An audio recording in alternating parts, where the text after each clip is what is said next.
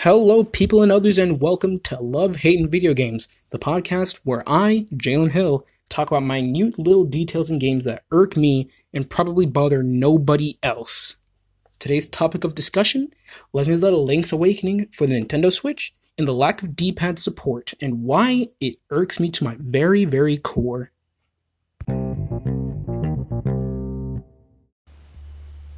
Before we jump into today's discussion, I need to talk about the original release of Legend of Zelda: Link's Awakening.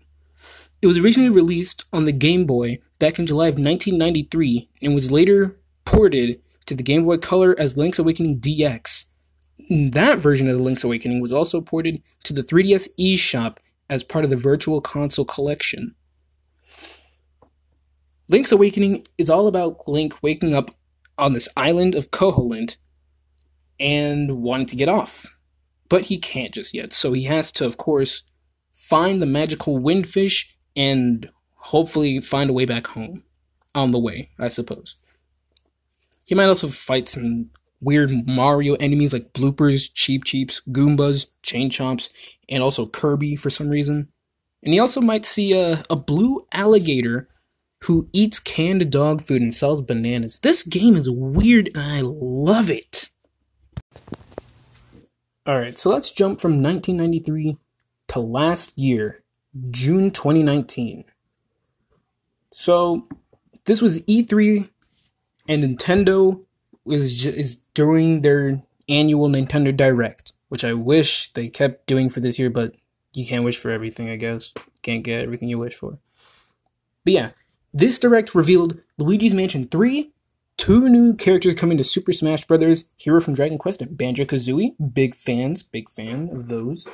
Luigi's Mansion and Banjo, not Hero. Hero is more popular in Japan, you can imagine. But yeah, this is when they also revealed the Link's Awakening remake that was going to be put on the Switch. And nobody expected this. And it was cool. And the art style made people angry for no reason. Just like what happened with Wind Waker when it was first revealed. It was great to watch and make fun of people for getting angry over an art style, but, you know, the game came out, no one knew anything about it, and it was going to be so cool.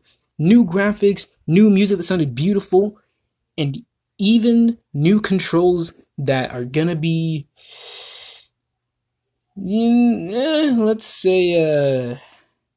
existing, I guess. Because we've come a long way, you know, we've discovered 3D gaming and full 360-degree movement. Everyone was hype.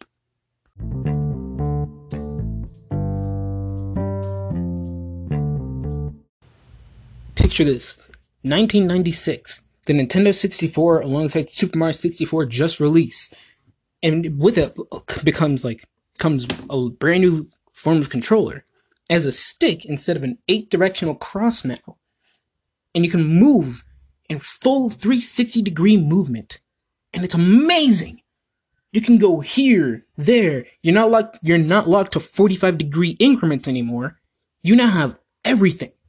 And it's free, it's exhilarating, it's amazing. And that's when 3D analog movement, along with the joysticks, were created and born. Over time, it's evolved to the way we know it now, past the 64 and PlayStation, and into the PS2, Xbox, GameCube, the Sega Dreamcast, and Saturn. Now, keep this in mind. This is important. This control style allowed for full 360-degree movement.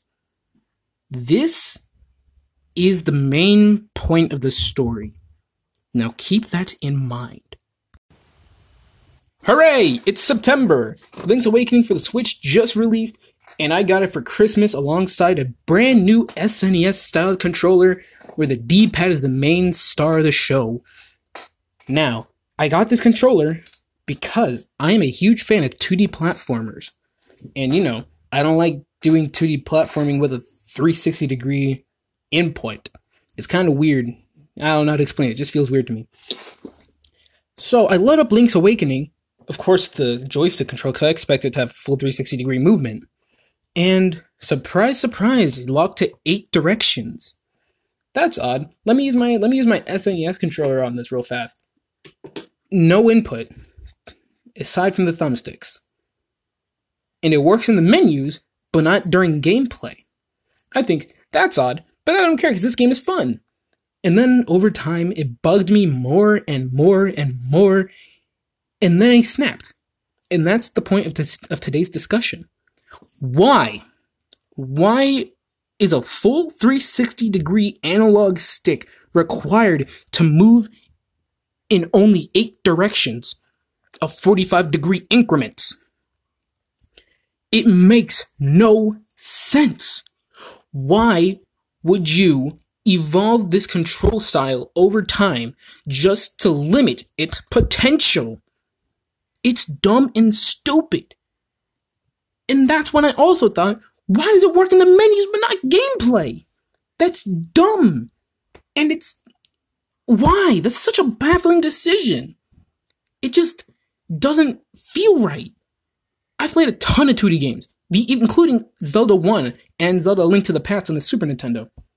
But, like, those feel good with an 8-directional D-pad because, you know, it's made for those, and there's no point in trying to do full 360-degree movement. Sonic Mania, Mega Man 1 through 10, Super Mario Brothers, it does not matter. A 2D platformer, a 2D game, in fact, needs precise 2D controls, which is why the D-pad is here. So, like, imagine this. Maybe this will help you get my point. Imagine this. You're playing a 3D game like Mario 64 or Call of Duty or, what's that game called? Rainbow Six Siege? But you gotta use the D-pad instead of the full 360-degree analog sticks, because that's what the game wants. You can still move in full 360 degrees, but you can only use the D-pad to turn and move. And it's dumb. It feels gross and weird.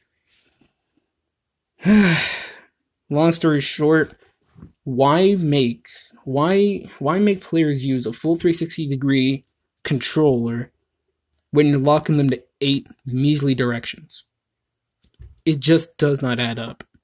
Alrighty, that seems to be about all the time we have for today.